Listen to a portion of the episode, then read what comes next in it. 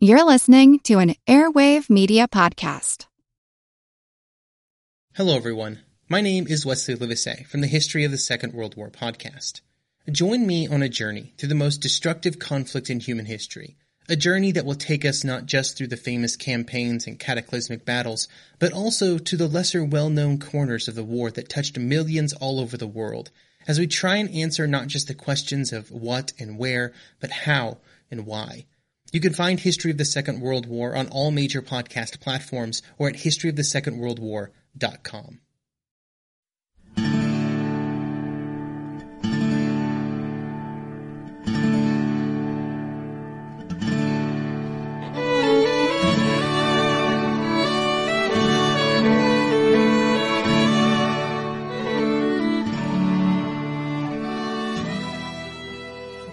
Hey everyone, welcome to the 84th episode of our Civil War podcast. My name is Rich.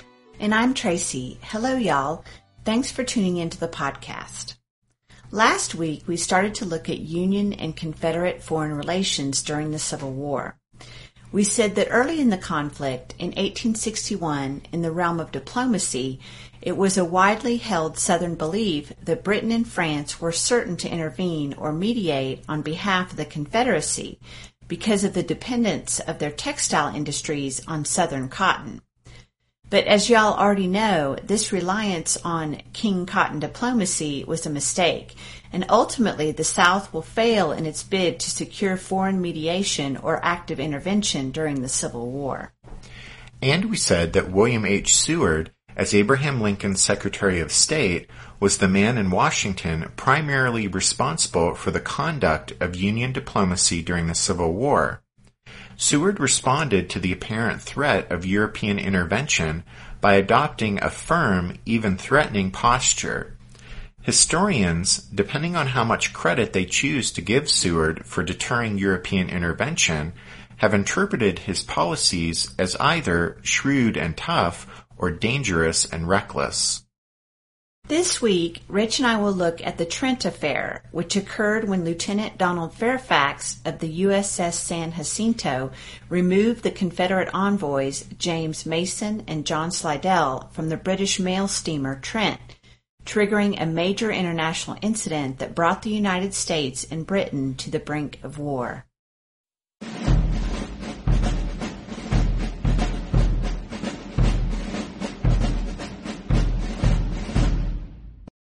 At the end of the last episode, we said that in the late summer of 1861, Jefferson Davis, disappointed by the ineffectiveness of the three Southern emissaries already sent to Europe, Davis decided to dispatch two special commissioners to Britain and France to carry on the Confederacy's diplomatic effort.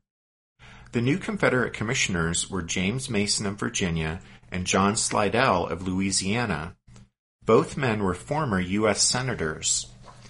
Mason, who was to go to London, had focused most of his time in the Senate on foreign policy matters, having obtained the chairmanship of the Senate Foreign Affairs Committee in 1851. Slidell, who was to go to Paris, had some previous minor diplomatic experience attempting to negotiate with Mexico during the Mexican-American War. That mission had failed though, and his main qualification for this posting to France was that he spoke French. Mason and Slidell, along with their secretaries James McFarland and George Eustis, as well as members of Slidell's family, boarded a ship in Charleston, South Carolina, and on October 12, 1861, under cover of rain and darkness, the ship successfully slipped through the blockade and headed for Nassau in the Bahamas. The men had planned to sail from Charleston on the Nashville, a blockade runner, but they ended up leaving on the Gordon, a shallow draft coastal packet, instead. After reaching the open sea in order to confuse prowling federal warships, the Gordon's name was changed to the Theodora. During their two-day voyage to Nassau on the Gordon slash Theodora, James Mason wrote, Here we are on the deep blue sea, clear of all the Yankees. We ran the blockade in splendid style. The Southerners had hoped to book passage on a British ship after reaching the Bahamas, but not finding a British ship at Nassau, they continued on to Cuba. When they reached Cuba, though, Mason and Slidell found that they'd have to wait several weeks for the arrival of the Trent, a British steamship that made regular runs across the Atlantic carrying mail. While the Confederates waited for the Trent's arrival, the federal government reacted to rumors that the Southerners had escaped from Charleston on a blockade runner, the Nashville. Not realizing that Mason and Slidell had changed their plans and left Charleston on another ship, Secretary of the Navy Gideon Welles ordered that a fast warship be sent toward Britain to intercept the Nashville. And so on October 15th, the same day Mason and Slidell steamed within sight of Cuba on the Gordon slash Theodora, the USS James Adger sailed toward Europe with orders to pursue the Confederate blockade runner Nashville all the way to the English Channel if necessary. Of course, since the Nashville had never actually left Charleston, the James Adger reached England in early November and docked in Southampton Harbor after crossing the Atlantic on a wild goose chase. And so it was to be another federal warship, the USS San Jacinto, cruising in Cuban waters, that was destined to intercept the two Confederate commissioners. The San Jacinto was commanded by 62 year old Captain Charles Wilkes. Early in his career, Wilkes had won accolades for voyages of discovery to Antarctica and the Fiji Islands, but he was described as obstinate, arrogant, and short tempered, and Wilkes was popular neither with his fellow officers nor with the sailors under his command. He had burned down a village in the Fiji Islands when some of the local inhabitants stole some items from his exploring expedition. And Wilkes treated his own sailors little better. He was known as a strict disciplinarian, and he had been court-martialed in 1842 for illegally punishing sailors. He was acquitted but publicly reprimanded. Wilkes' displays of temper and episodes of insubordination meant that his superiors eventually trusted him with nothing more than a desk in Washington. But after the start of the Civil War, when experienced officers were in short supply in the rapidly expanding Navy, he was sent out to take command of a steam powered frigate, the San Jacinto, which he was simply to bring home for refitting. But as Howard Jones explains in his book, Blue and Gray Diplomacy, A History of Union and Confederate Foreign Relations, quote, in a characteristic act of independent judgment, Wilkes ignored Washington's orders to head for Philadelphia in late August 1861 and proceeded instead to African waters in search of Confederate privateers. Once there, he heard that Confederate commerce raiders were roaming the West Indies and immediately changed course for the Caribbean. From Cuban newspapers, he learned that Mason and Slidell intended to depart Havana on board the British mail packet Trent. This would not happen on his watch, Wilkes so determined.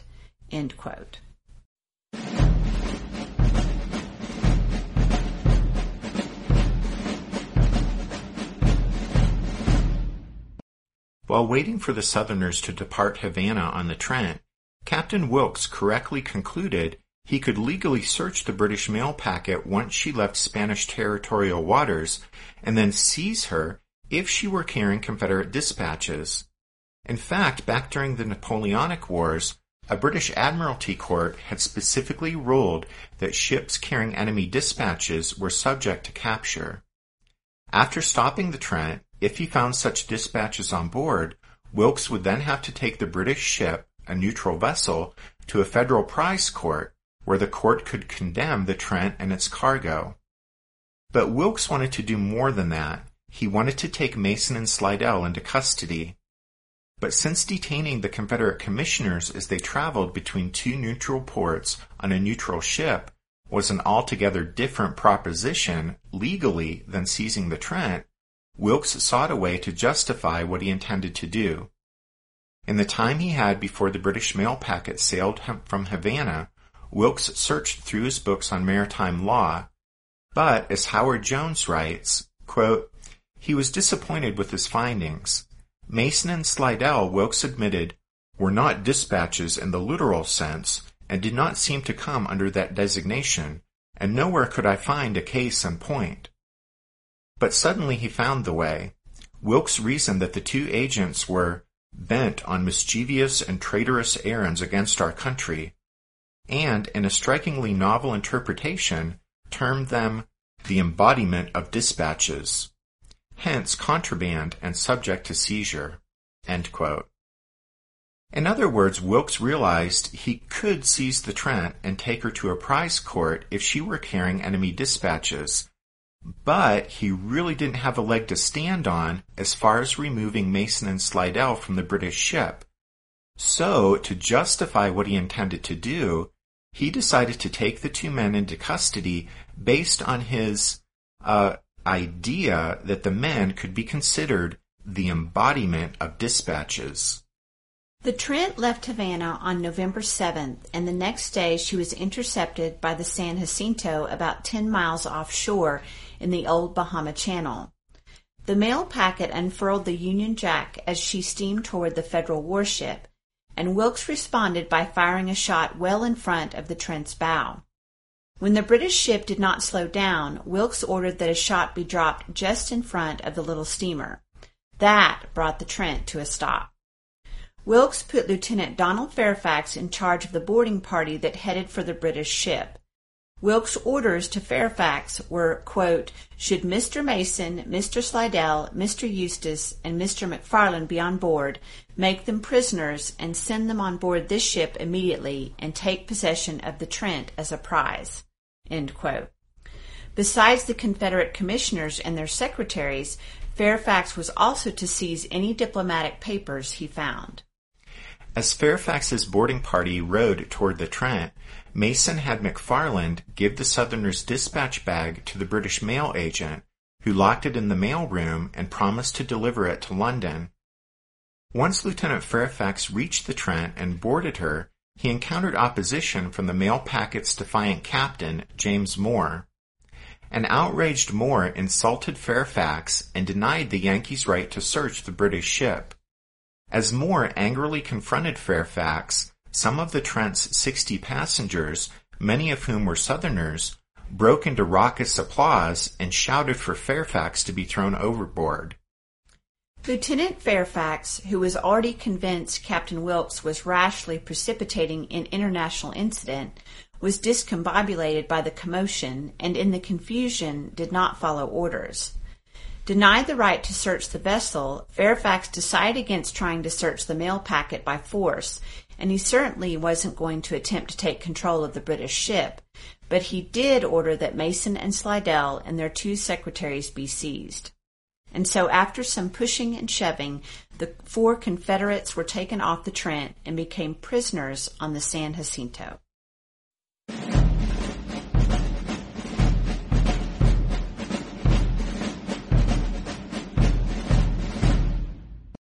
In the tense encounter between the San Jacinto and the Trent, neither the American naval officers nor Captain Moore displayed a good grasp of international maritime law.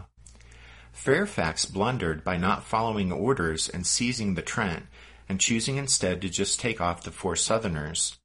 And then once Fairfax was back on board the San Jacinto, it's a bit puzzling as to why Wilkes would accept Fairfax's excuses and simply allow the Trent to steam away. As for the captain of the British ship, despite his argument to the contrary, the Americans actually had every right to stop and search the Trent. By denying them that right, Moore provided the Americans with perfect justification to seize his ship. And then the mail agent of the Trent also erred by agreeing to hide the Confederate emissary's dispatch bag and promising to deliver it to London. On these grounds, a federal prize court would certainly and correctly have condemned the Trent and its cargo. But a prize court could only rule on property, not persons, so Mason and Slidell would have gone free regardless. In fact, according to international custom, as the civilian representatives of a belligerent power, the two Southerners possessed the diplomatic immunity given to such envoys. So the bottom line is that although Wilkes would have been perfectly justified in seizing the Trent itself, he had no right to arrest the Confederate commissioners who were aboard a neutral vessel on a voyage between two neutral ports.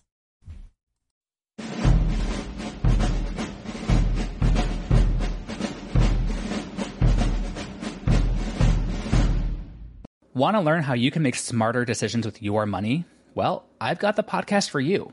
I'm Sean Pyles, and I host NerdWallet's Smart Money Podcast. On our show, we help listeners like you make the most of your finances. I sit down with NerdWallet's team of nerds, personal finance experts in credit cards, banking, investing, and more. We answer your real-world money questions and break down the latest personal finance news. The Nerds will give you the clarity you need by cutting through the clutter and misinformation in today's world of personal finance. We don't promote get rich quick schemes or hype unrealistic side hustles. Instead, we offer practical knowledge that you can apply in your everyday life. You'll learn about strategies to help you build your wealth, invest wisely, shop for financial products, and plan for major life events.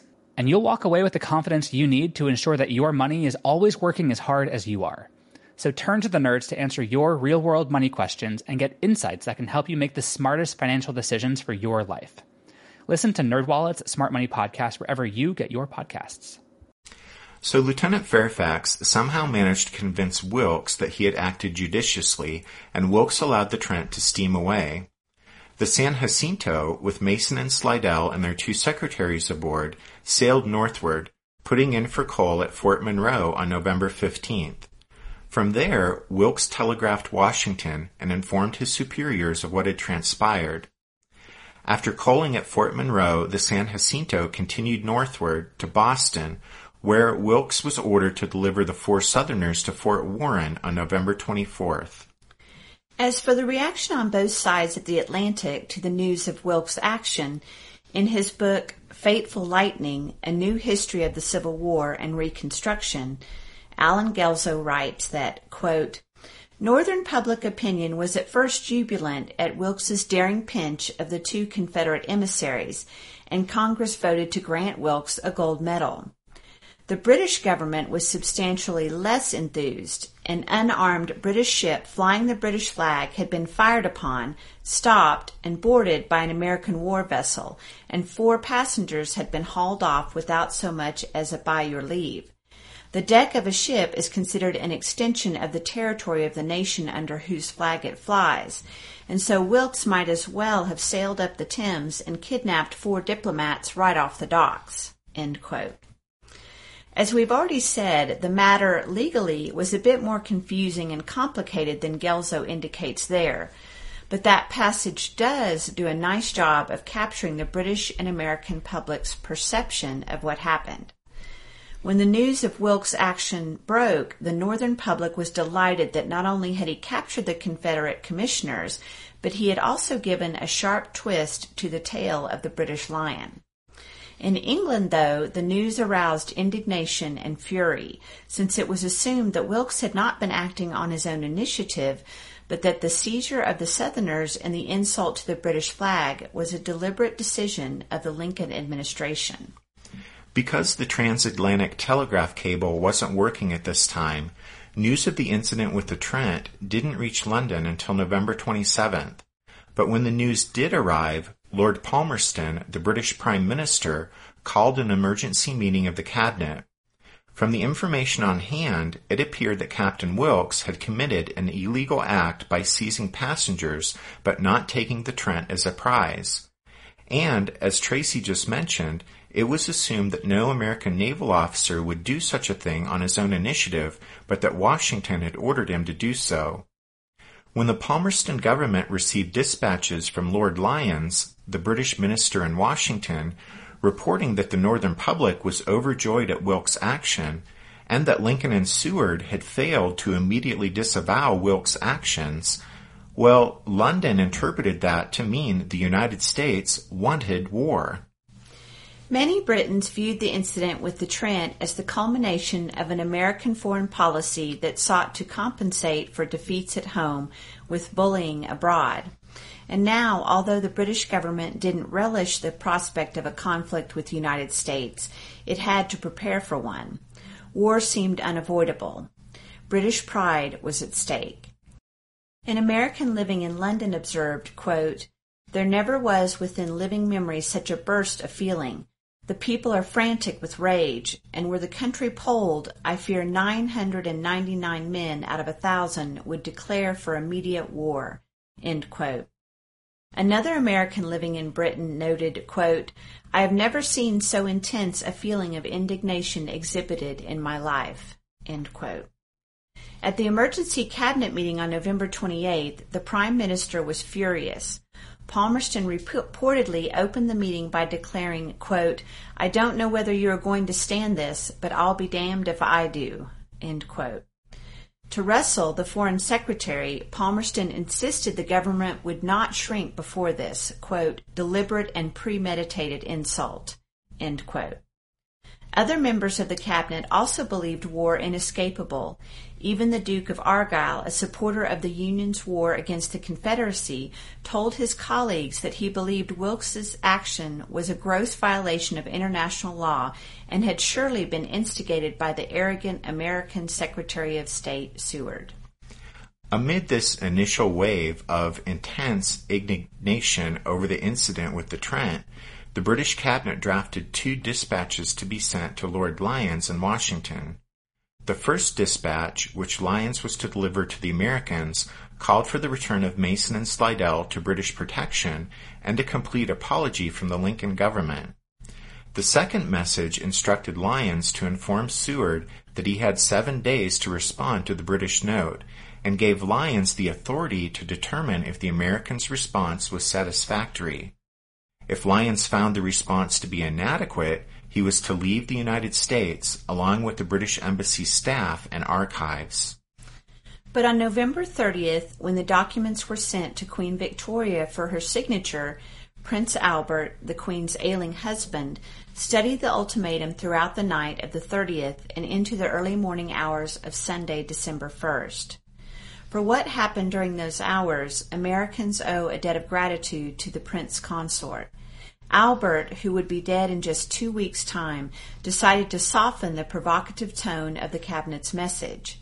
Despite being so weak he could hardly hold his pen, he spent that night poring over the dispatches and eliminated passages that would have backed the Lincoln administration into a corner the prince consort deliberately left the Americans a loophole that would allow them to back down but still save face.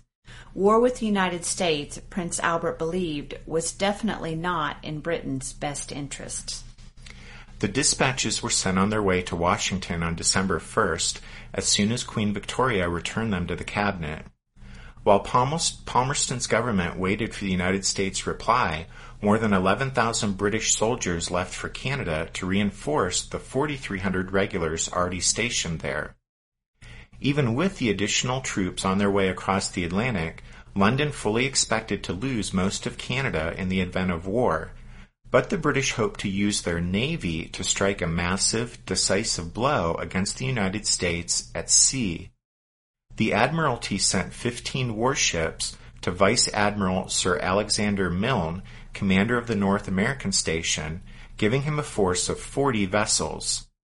Milne planned to attack and destroy the Federals' blockading squadrons along the southern coast before implementing a blockade of his own against northern ports. Meanwhile, other British naval units around the globe would hunt down American merchant ships. In our era of almost instant communications and 24 hour news channels, it's hard for us to wrap our heads around the fact that in December 1861, with the transatlantic cable broken, it would take about two weeks for the British dispatches to reach Lord Lyons in Washington, and then once he delivered the ultimatum to Seward, if the Lincoln administration took the full seven days to reply, there would be a further two weeks to wait beyond the end of the deadline before news of Washington's answer reached London. It all meant a lot of waiting. But in the meantime, Palmerston's government prepared for war.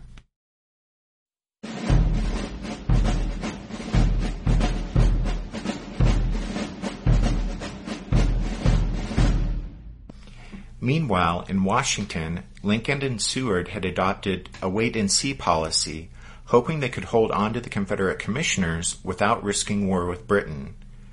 But on December 18th, Lord Lyons received his government's demands.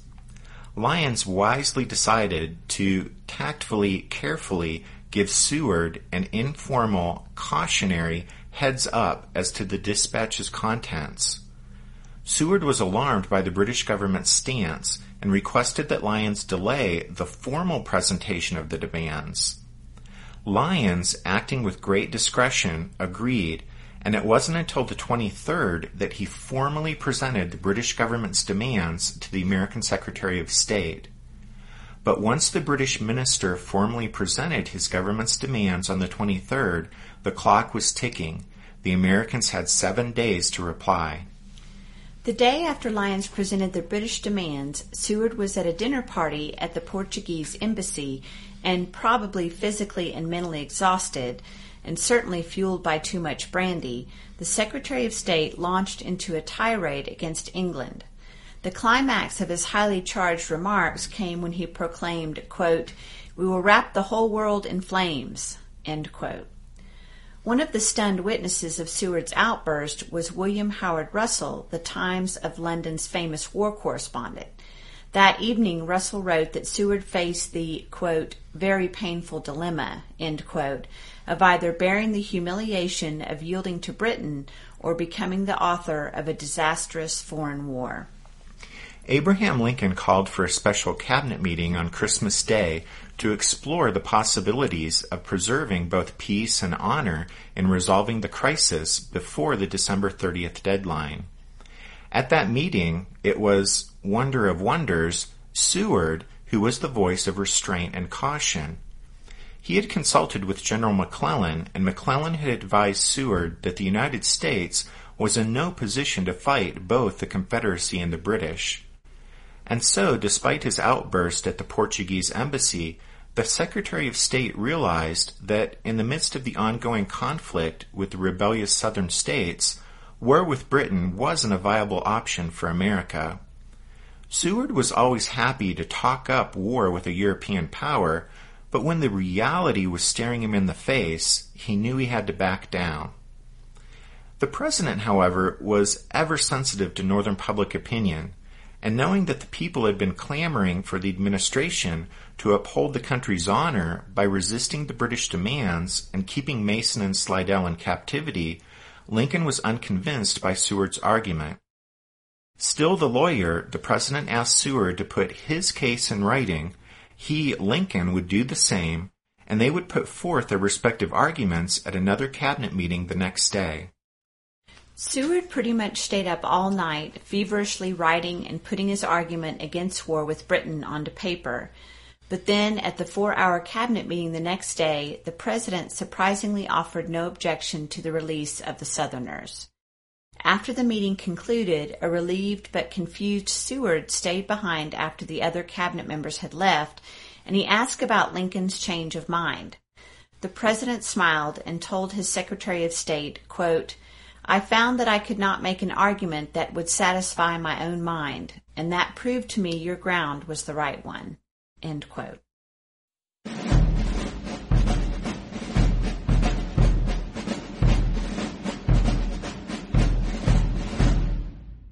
On December 27th, Seward informed the House Foreign Affairs Committee and the Senate Foreign Relations Committee of the President's decision to release the Confederate commissioners.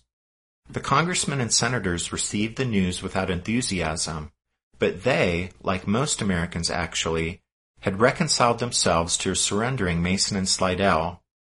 You see, once the British demands were known, most Northerners, upon sober reflection, had come to the same conclusion as Abraham Lincoln, that war with both the Confederacy and Britain was a dawning proposition and to be avoided if at all possible.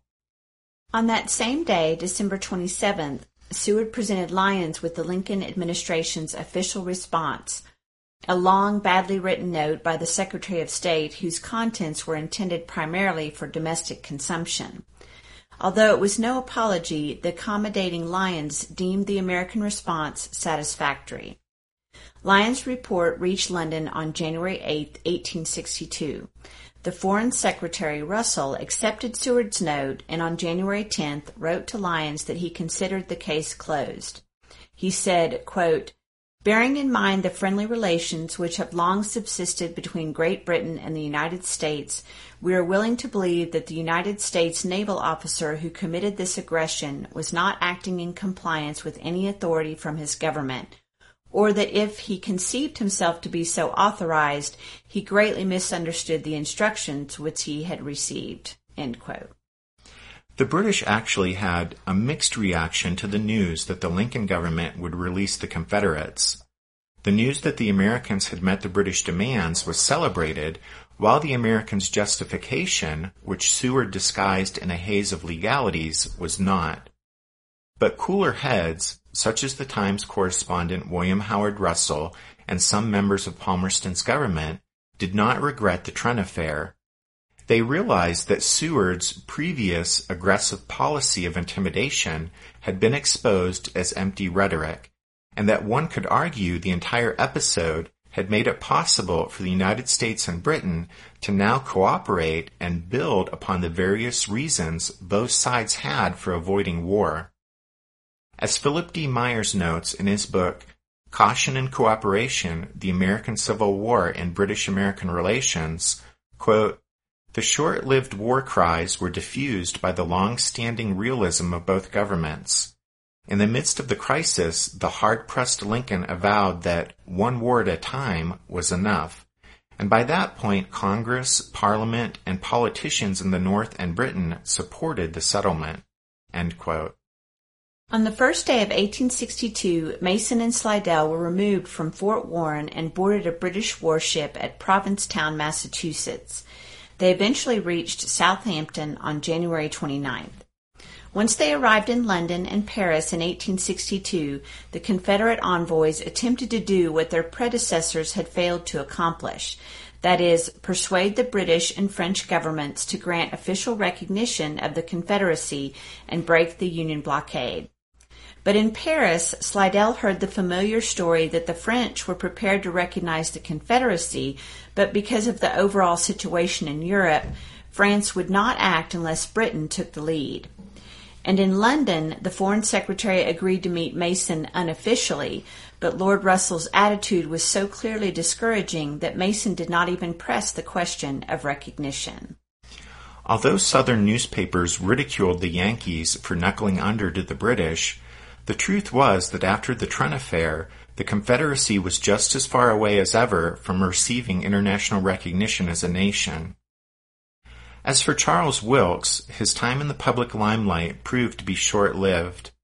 Gideon Welles considered Wilkes to be an embarrassment to the U.S. Navy, but Wilkes still enjoyed the support of influential politicians, so he was promoted and accepted the command of a flotilla on the James River. But after disobeying an order, he was transferred to the West Indies.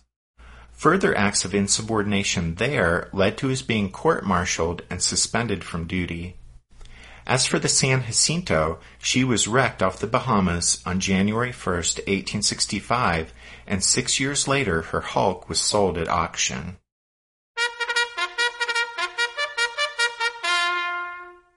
That means it's time for this episode's book recommendation. And our recommendation this time is the book Rich mentioned a moment ago Caution and Cooperation The American Civil War in British American Relations by Philip E. Myers.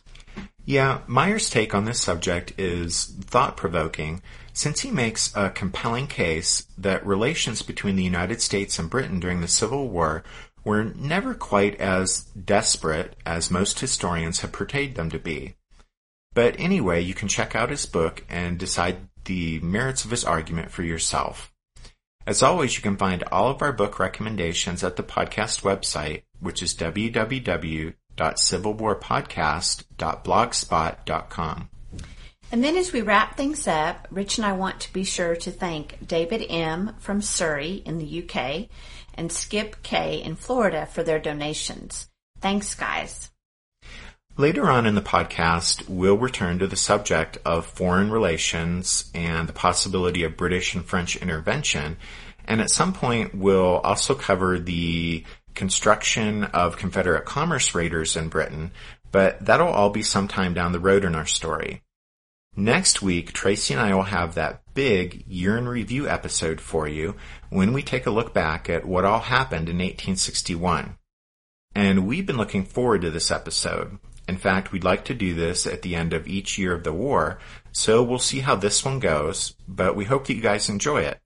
Right now it looks like episode 85 will be our longest show to date. We thought of dividing it up into two episodes, but we decided we wanted to cover it all in one shot, so expect it to be well over an hour. Yikes.